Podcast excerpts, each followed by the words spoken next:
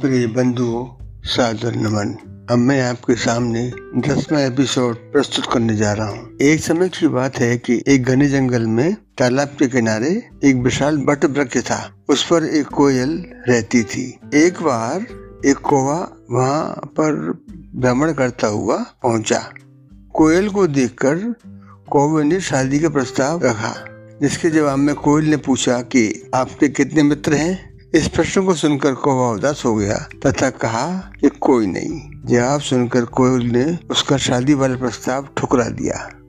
कौवा काफ़ी दुखी हुआ और उसके प्रश्न पर गंभीरता से विचार करने लगा। कुछ दिन बाद उसका एक टिटहरी से मुलाकात हुई। कौवा ने दोस्ती का प्रस्ताव उसके सामने रखा, जिसे सुनकर टिटहरी ने खुशी खुशी उसको हाँ कहकर बतलाया कि चलो मेरे दो दोस्त शेर एवं कछुआ, जो कछुआ जो उसी तालाब में रहता था, से परिचय करा तुम्हारी भी उनसे दोस्ती करा दूँ।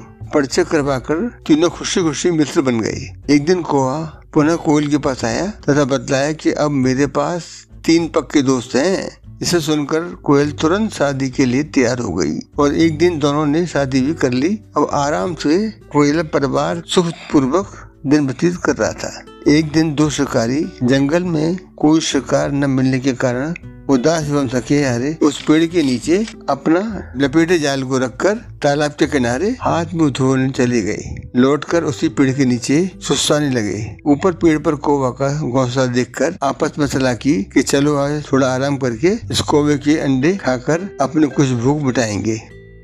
उनकी वार्ता कोविंद ने सुना तो बहुत चिंतित हुआ और तुरंत टिटहरी के पास जाकर सारा वृतान बतलाया। टिटहरी तुरंत उसके साथ आकर पेड़ के बहुत ऊपर उड़कर ज़ोर ज़ोर से आवाज़ निकालने लगी, जिसको सदैव की भांति शेर ने उस आवाज़ को शिकार होने का संकेत समझकर दबे पाँव उस जगह पहुंचकर शिकारियों पर झपटा।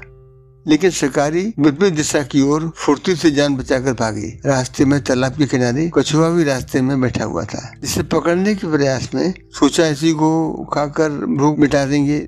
उनका पैर चिकनी ज़मीन होने के कारण असंतुलित होने से तालाब में गिर पड़े। जहाँ जलदल होने से असहाय अवस्था में शेर के शिकार हो गई इस प्रकार कोयल परिवार की मुसीबत का अंत हुआ। कुछ देर बाद कोयल परिवार ने टेटेरी शेर एवं कछुआ का मदद करने के लिए धन्यवाद कहा और दोनों अपने घोंसले में वापस आ गई तब कोयल ने कोविड से कहा कि मैं क्यों तुमसे दोस्तों के होने बाबत पूछ रही थी? आज दोस्तों की वजह से हम लोग सपरिवार सुरक्षित हैं। दो सदैव सुख दुख में अवश्य ही साथ देते हैं। धन्यवाद।